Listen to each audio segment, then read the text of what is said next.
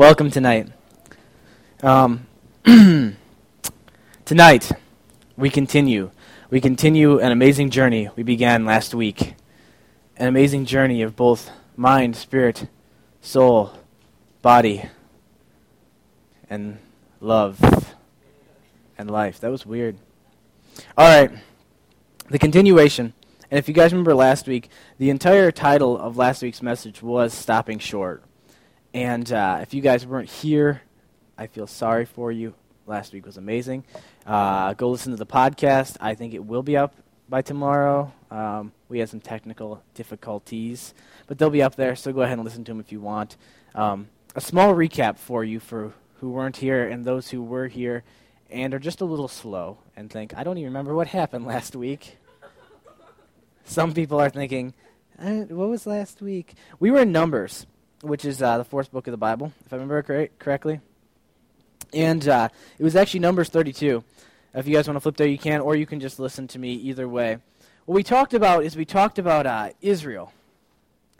We talked about Israel being called out of slavery. Uh, if you remember the whole story, uh, Israel, God's chosen people, they're in slavery in Egypt. God calls them out, sends Moses to take them from their place of slavery all the way to their chosen land, uh, a beautiful land flowing in milk and honey. God's plan for them to do this. And what we came to was a point where they're just about ready to do this, and there's two and a half tribes that split off the Reubenites, the Gadites, and the half tribe of Manasseh. And uh, it talks about the fact that right before they were, they looked at the land stop making that noise. Jer, I'm just joking. It's not that big of a deal. I just like seeing your face. And um, they look at the land on, on the side of the Jordan that they're on before they cross. And if you guys remember right, they kind of got a glimpse of it and they wanted it. So they ended up asking if they can have the land. Moses said yes through a lot of different turmoil. Read over that again if you guys don't remember it in 32. If you weren't here, you could read through it, peruse through it. Um, it all goes through. And it turns out the fact that uh, they allow them to do this as long as they will come over across the Jordan and fight with the soldiers of Israel to take the promised land. Uh, if you remember right last week, we talked about uh, there being a few things that made them feel this way. I don't know if you guys remember these or not, but these are the things that we identified that stood out with them that made them decide to just take this land here where they were at. The first one was that they were more concerned with their circumstances around them than they were with what God's plan was. The next was that they thought that their plan was probably just going to be better than God's. They'd rather just take theirs because it looked really good. I talked about the fact that when they saw it with their eyes, it seemed like a certain thing. And it seemed like it was more solid than trusting in what God had. And then also the fact that they didn't want to wait. Like I said, they were out there for like 40 years, so they're probably getting sick and tired of waiting. They just decided they could take this and go with it. Start life today.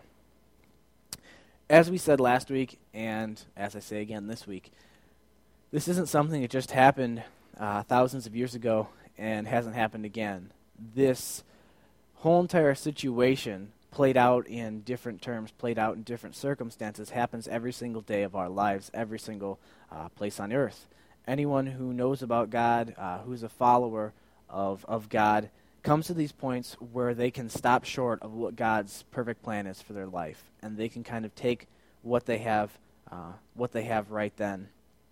So, like I said, we see this constantly, so it's nothing out of the ordinary. So, continuing on today, actually, we're only two books forward from where we are here. So if you guys want to flip forward two books, past Deuteronomy, into Joshua, and two section, I mean, uh, chapter, book, whatever, yeah, 22.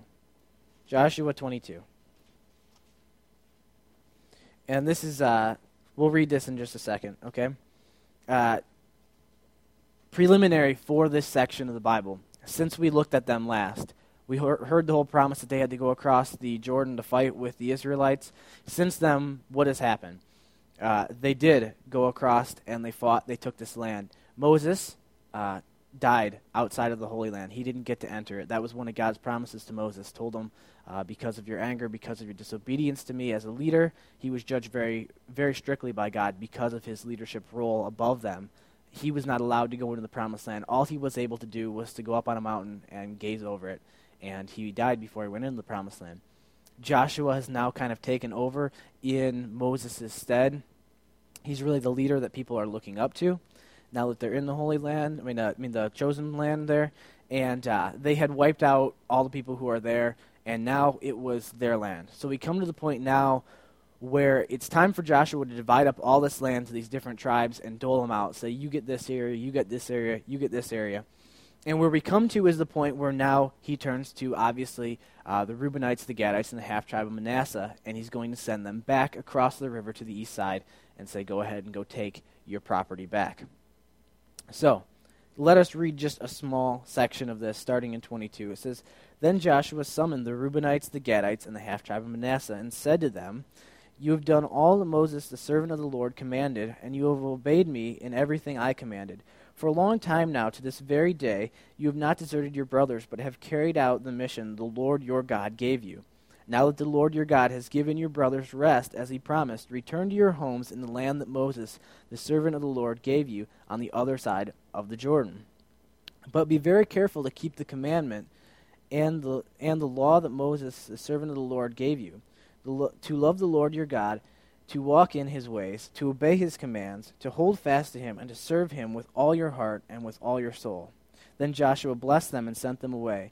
And they went to their homes. To the half tribe of Manasseh, Moses had given land in Bashan, and to the other half of the tribe, uh, the other half of the tribe, Joshua gave the land uh, on the west side of the Jordan with their brothers. When Joshua sent them home, he blessed them, saying, "Return to your homes with your great wealth, with large herds of livestock, with silver, gold, bronze, and iron, and a great quantity of clothing, and divide with your brothers the plunder from, the, from our enemies.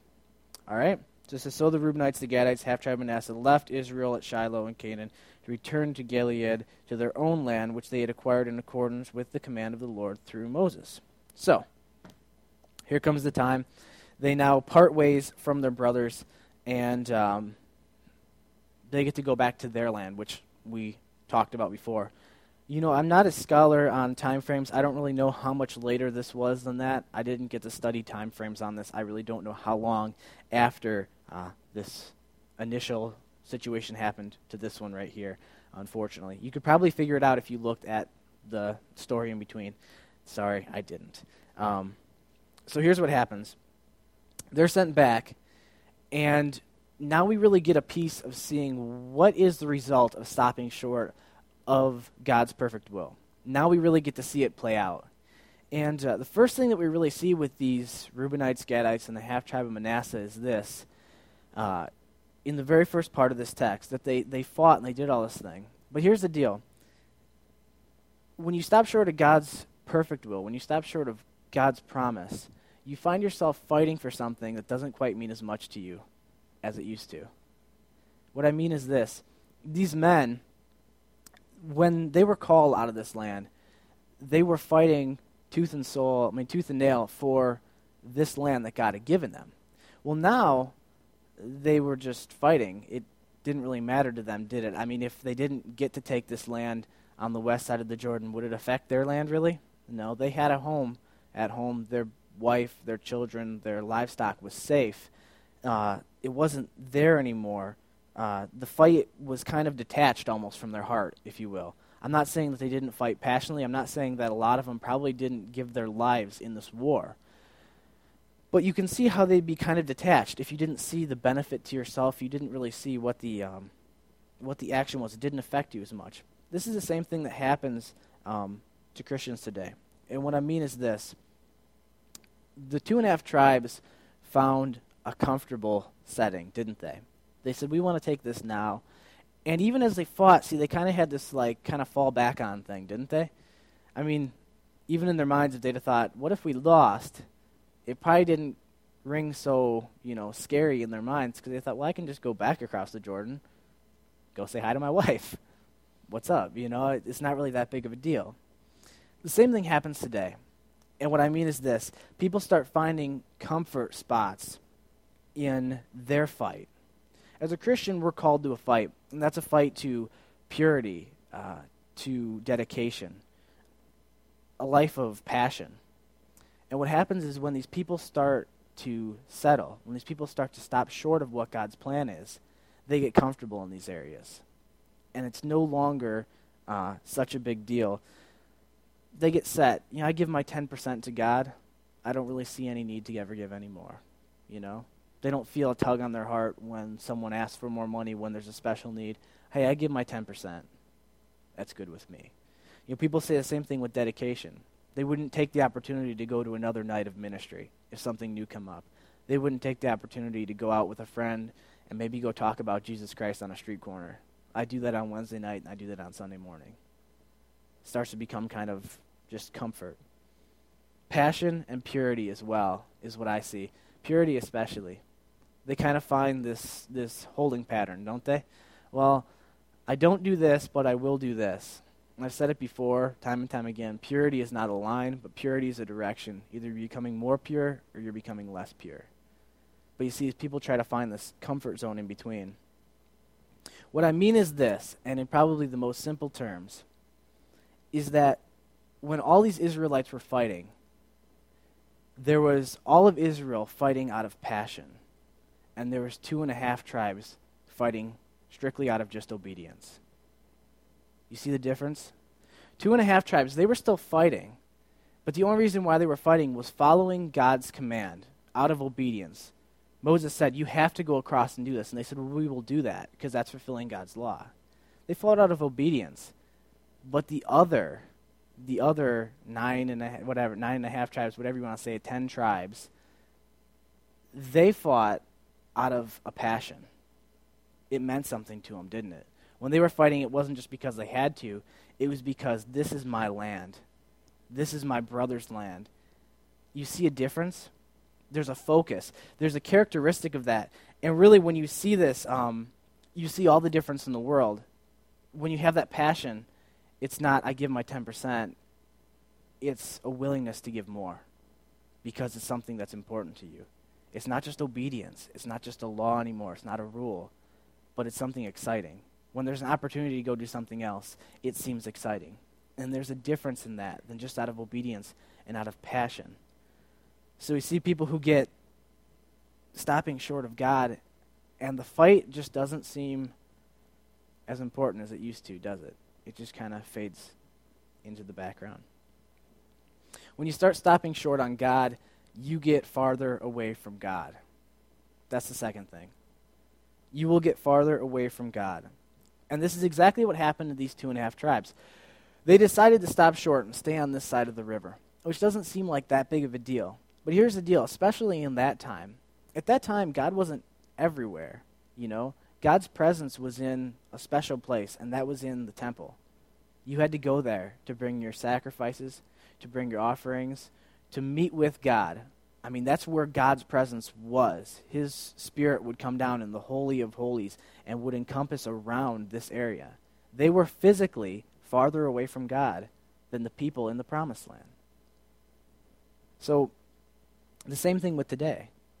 As you start to stop short, you become farther away from God. No doubt that when these people did this, I don't know if it come across their mind or not, but you know, in this tradition, in, in this group, you had to go to the temple for a lot of different occasions. You had to go there for offerings. You had to go there for certain rituals and certain things. You notice what happened is is it became a lot harder. It wasn't just taking a little trip. They were even farther. They were more detached than everyone else. They had to get their stuff, go across the river, come into the promised land, and then come to the temple. Kind of added an extra step to it, made it a little more difficult. You see, it detached themselves even just kind of one more step from the presence of God. So, same thing today. Just like these festivals, just like these sacrifices that people had back then that brought them closer to God, the same exact thing happens today. Um, and here's what it is when you stop short on God, it seems like it takes more work. You feel farther away from God. Somehow it's harder to get up on Sunday morning. Somehow it's harder to give that 10%. Maybe just that, like I said, that passion isn't there. It doesn't seem as easy. You feel maybe a little detached from God. You don't feel quite as close uh, as you could be. And really, I believe it's the same thing with them being a physical presence, more separated from God. The same thing with us. Um, Joshua's comments when you guys read this, I don't know if you noticed them. If you look back over them with me, um, when he's sending them off, he knows the fact that they're kind of going out past what everyone else is. And the things he says to them, he releases them, uh, but he says this He says, But be very careful to keep the commandment and the law that Moses, the servant of the Lord, gave to you to love the Lord your God and to walk in his ways, to obey his commands, to hold fast to him, and to serve him with all your heart and all your soul. You see, Joshua kind of like saw this. When he let him go, he mentioned, but just be careful because you're kind of stepping away, you're getting farther away from God right now. And don't forget about who you belong to. Don't forget about the commandments that you know in your heart, the things that you know are right. And the same thing with, with us we begin to stop short on God, and I think that kind of the same warning goes out. You can stop short on God, but how long until you start to, you know, lose that a little bit? You start to feel farther away from God, and, you know, you start to forget those commandments. I think this. I believe that if you stop short of what God's plan is, you're stopping short of the closest that you can come to God. God's plan for our lives would no doubt be to be as close to us as He possibly could, right? For us to be as close to Him. So if we stop short of what God's plan is, we're stopping short of what the closest we could possibly get to God is. We're putting ourselves farther away from Him. So, um, like I said, people start to complain about the basics. People feel farther away from God. But even worse than this, that feeling far away from God, the complaining, things get hard. What scares me is this whole entire thing that Joshua said to these tribes, where he warned them. Because I believe that this separation from God can lead into a lot worse things and a lot scarier things. When I read these things, um, what really come to my mind is a story in Acts. And it reminded me of a story of a married couple, Ananias and Sapphira. And uh, if you guys know the story, the Acts church was a lot different than uh, a lot of our church today. The Acts church they all pretty much uh, kind of commune together. One person would sell a big plot of land, bring all the money, and give it to the disciples and say, Go ahead and take care of who needs to be taken care of. It was a very um, communal lifestyle. It was really, really interwound. And we hear about, uh, especially one person uh, right before Ananias and Sapphira, who ends up selling land and he gives the money to him. And then we come to uh, the story of Ananias and Sapphira. Here's what happens they decide they're going to sell this land, right? They sell it, they get a price for it. And then what they do, though, is they bring a certain percentage of this land to the disciple and they lay it down. And Ananias goes first, the male, the, the uh, husband. He lays it down, and the disciple immediately knows. And he says, You know, Ananias, how has Satan grasped you so much? Basically, talking about the fact that his heart had become so impure that he brought it, and he didn't just bring it and say, Hey, I brought this money. But what he did is he came with the motive of saying that I brought everything that I got from this. And immediately God struck him dead.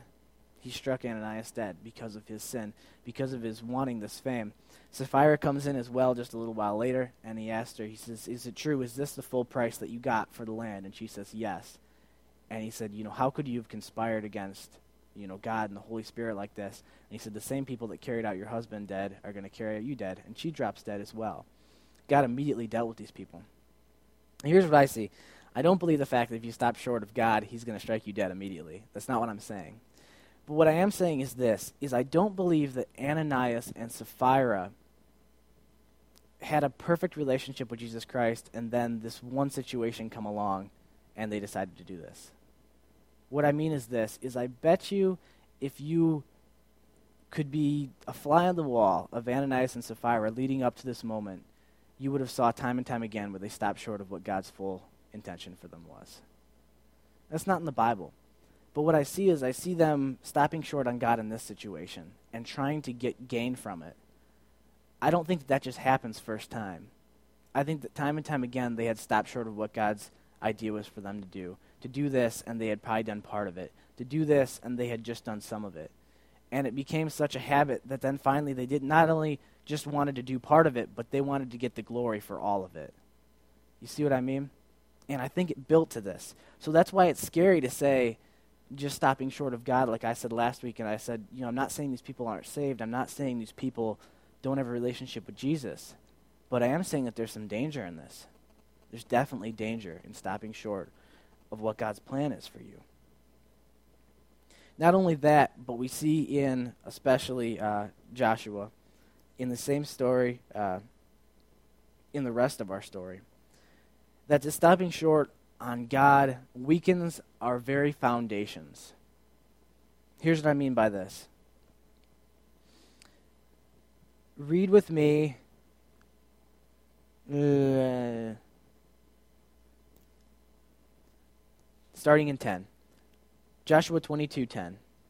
After they had gone back, it says, "When they came to Geliloth, near the Jordan, in the land of Canaan, the Reubenites, the Gadites, and the half tribe of Manasseh built an imposing altar there by the Jordan. And when the Israelites heard that they had built the altar on the border of Canaan at Geliloth near the Jordan on the Israel side, the whole assembly of Israel gathered at Shiloh to go to war against them. So the Israelites sent Phinehas, son of Eleazar the priest, uh, to the land of Gilead, to Reuben, Gad with the half tribe of Manasseh. With him they sent ten of the chief men one for each each of the tribes of Israel, each the head of the family division among the Israel clans. All right, so they go. I'm going to skip ahead from some of these things here, okay? They end up going. They talk to him, and then if we uh, if we jump down a little bit, they say like stuff. Uh, I'll read a quick section for you. It says, "If you rebel against the Lord today, tomorrow will be uh, tomorrow he will be angry with the whole community of Israel. Uh, if the land you possess is defiled, come over to the Lord's land." where the Lord's tabernacle stands, and share the land with us. But do not rebel against the Lord or against us by building an altar for yourselves, other than the altar of the Lord our God. They come back to him just like they did when they wanted the land. Remember Moses' words where he said, Didn't we already deal with this? Someone being insubordinate and not following God's plans, and we were all punished by it. They come back and say the same thing to him again. Don't do this. You're going to punish us all. You're going to start all these problems again. And then actually, we get their answer after this because they had gone and they asked them. And this is their answer, okay? Uh, starting in 22, it says, The mighty one, God the Lord, the, the mighty one, God the Lord, he knows, and let Israel know. If this has been in rebellion or disobedience to the Lord, do not spare us this day. If we have built our own altar to turn away from the Lord and to offer burnt offerings and grain offerings, or to sacrifice fellowship offerings on it, may the Lord himself call us to account. No, we did it for fear that someday your descendants might say to ours, uh, What do you have to do with the Lord, the God of Israel? The Lord has made the Jordan as a boundary between us and you. You Reubenites and Gadites, you have no share in the Lord, so your descendants might cause ours to stop fearing the Lord. That is why we said, Let us get, let us get ready and build an altar but not for burnt offerings or sacrifices. On the contrary, it is to be a witness between us and you and the generations that follows, that we will worship the Lord at his sanctuary with our burnt offerings, sacrifices, and fellowship offerings. Then in the future, your descendants will not be able to say to ours, You have no share in the Lord. All right, so we see this whole big explosion take place. Did you guys almost see it coming? When I read the first time, when I read about them wanting this land on the other side of the Jordan, I thought to myself, there's going to be problems here.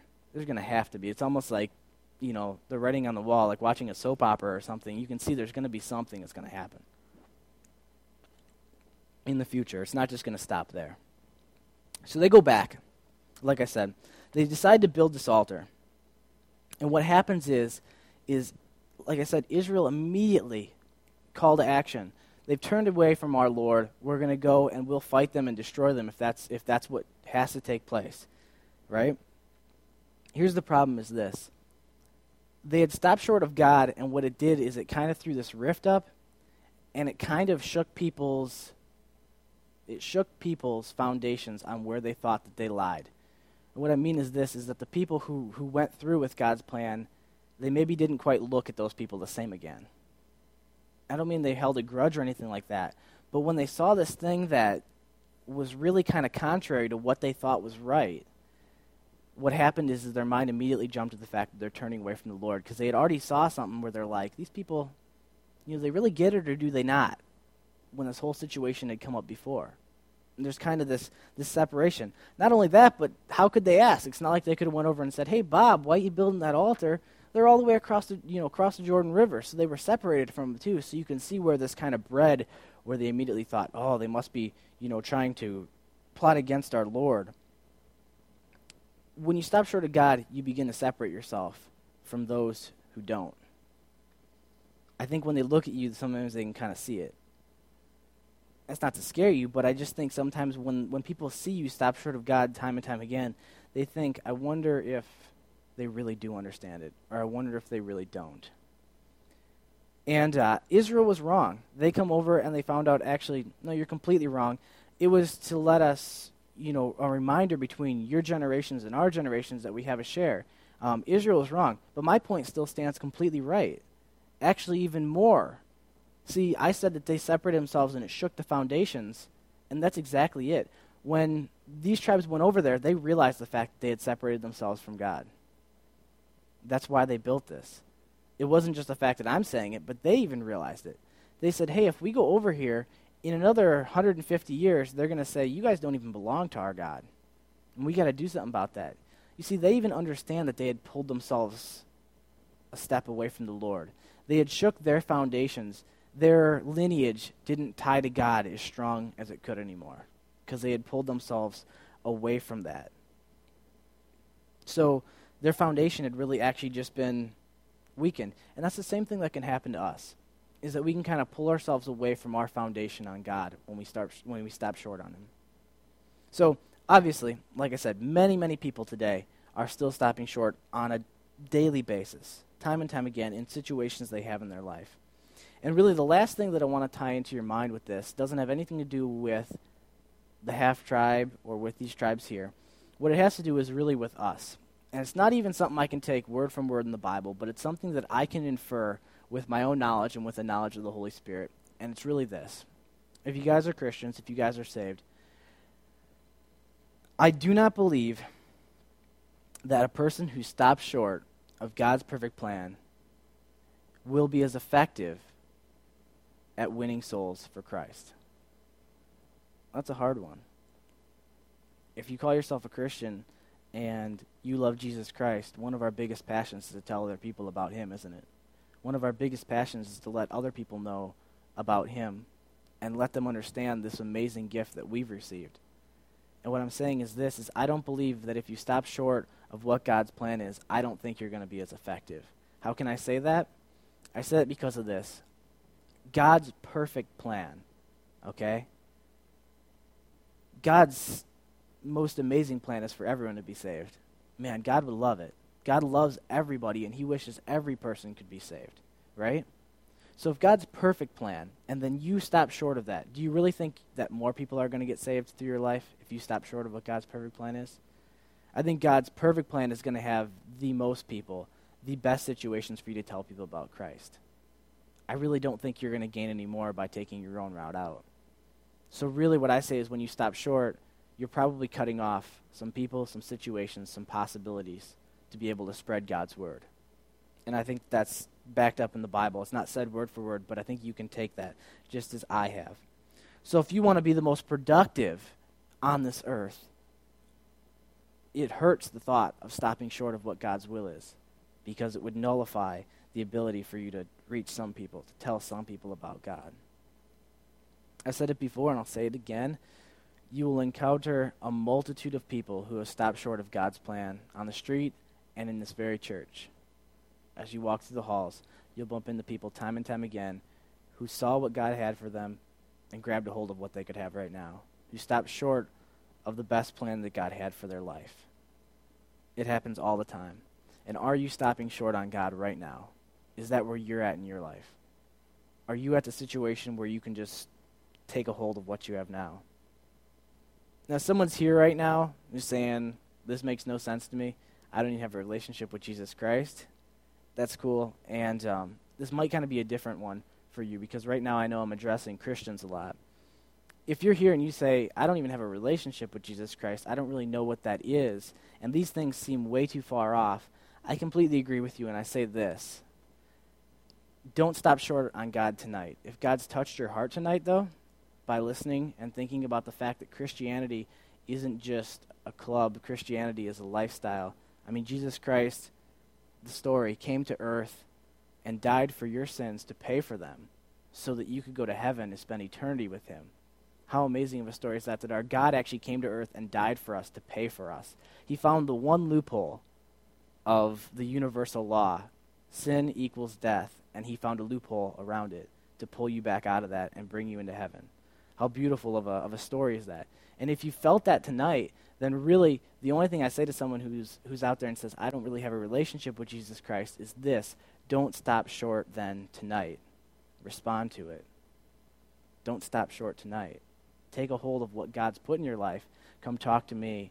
Respond. Ask Jesus to come into your heart and be your Lord and Savior. And don't say, you know, well, I think I got enough of God, or I'll think about it. That's stopping short. You know, um, people who go overboard in boats, have you ever seen like a big ship will overturn and they send out those helicopters, right? A guy hooks on one of the lifeguards and they take and they jump into the water and then they go and they grab the person and they pull them up. It's like this you're drowning in the ocean and this lifesaver comes to you. And are you going to grab a hold of it or are you just going to kind of, you know, throw a hand on it? Salvation is right there. And if you want it, you don't just grab a hold of it with one hand. You wrap all of your strength around it. You put your legs around it and you grab a hold of it as tight as you possibly can.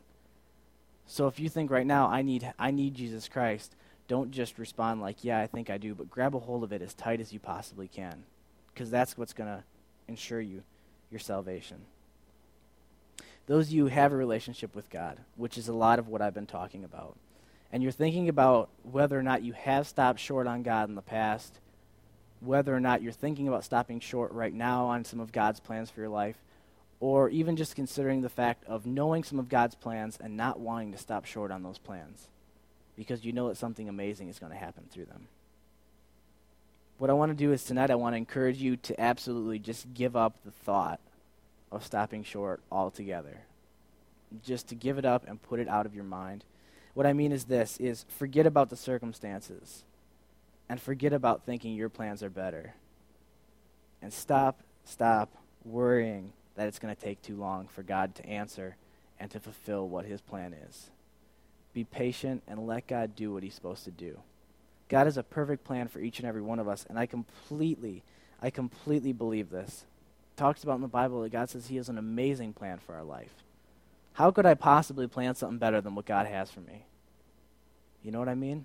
We take a hold of what of what that is.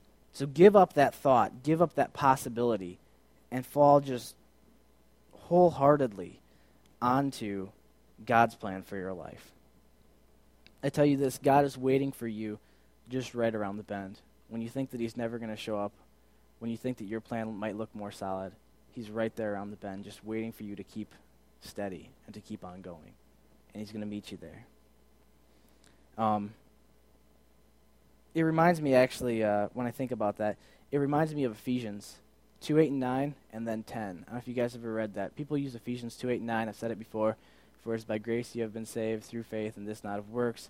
It is a gift of God, so that no man shall boast. People use it all the time to say that salvation is free. And 10 says the fact that God knows us, that we're his workmanship, we're his craftsmanship, and the fact that he has works and service for us to do planned even before we were born. God has this perfect plan for our life. And it's a shame to think about stopping short of that. So we're not going to have like an altar time where I'm going to dim the lights and, you know, I want you to come forward and talk to me. We talked about this last week because we kind of, like I said, it's a two part thing. This whole room is going to become an altar. And you're kind of in it whether you like it or not for the first part of it, sad to say. Um, we're using a song as our, as our prayer. We used it last week, and it's called The Stand by Hillsong. It's quite fitting. It's a song of complete dedication. It's a song of basically giving up what you have and letting God take control of what your life is completely. And what I want you to do is I want you to kind of mix in your own words, mix in your own prayer with this song, and let these words kind of be your prayer as well tonight. If you say, I don't want to stop short of God, I don't want to be the person um, who separates myself from God, uh, who weakens my foundations, my very structure on God, and who is going to lose opportunity to reach souls. That's not who I want to be. If that's true, then let this really be your prayer tonight. Um, the fact that your commitment is never going to stop short of God. That it's always going to run through. You're always going to fulfill what God has for you. The fact that today, from this day forward, you're not going to allow that to come into your mind, but you're going to wait and you're going to count on what God's plan is. Don't stop short on how God wants you to respond either. What I mean is this is the song's not very long. Actually, we're doing 3 tonight. The song is first, and like I said, it's, it's our prayer. And then there's kind of an interlude in between. And I really encourage you guys to really pray during this moment. It's just a small part where it's just music. And I encourage you guys to really pray to God, to really open yourself up, talk to God, ask Him, ask Him to never let you stop short of Him, but to always be encouraged by what His plan is for your life. And then it finishes, the last song, it's just a song of absolute worship and praise to God. So if this really meant something to you, it's quite fitting because you get to end basically just by worshiping God and thanking Him for being so awesome. What I mean by this is don't stop short on how God wants you to respond. If you feel led to get down on your knees, if you feel led to raise your hands, if you feel led to sing out loud, really loud, if you feel like God wants you to cry, you're not too cool, you're not too smart, don't stop short on even this, how God wants you to respond tonight. God wants you to respond in brokenness, or if God wants you to respond by dancing, whatever it is, take a hold of it and do it. This is like kind of the first test. Are you really going to stop short on God? Are you going to be too scared? Are you going to do it? Here's a good little test for you, okay? I want you guys to kind of all look at each other, and here's what I want you to do, okay? If you want people to get close enough to God that you promise you won't make fun of somebody, no matter how stupid and how weird they respond, raise your hand. Now look around. Hey, everybody's hands raised. We love God enough that I don't really care if you want to do something completely different than I want to, and I don't really care if it's something that I think is weird. But if God's asking you to do it tonight, do it. Do it. Don't stop short of what He wants you to do. So, like I said, three songs. First song is our prayer. Second song is just an interlude where you guys can just basically talk to God. And the third one is just a song of worship. I encourage you guys, be vocal, speak out loud. Talks about in the Bible time and time again about letting your words really mean what your heart is. Say it out loud. Tell God how you feel. Let Him know. So here's the deal it all comes down to this two weeks, one moment right here. And here's what it is Are you going to stop short, or is it finally going to be time to take a stand tonight?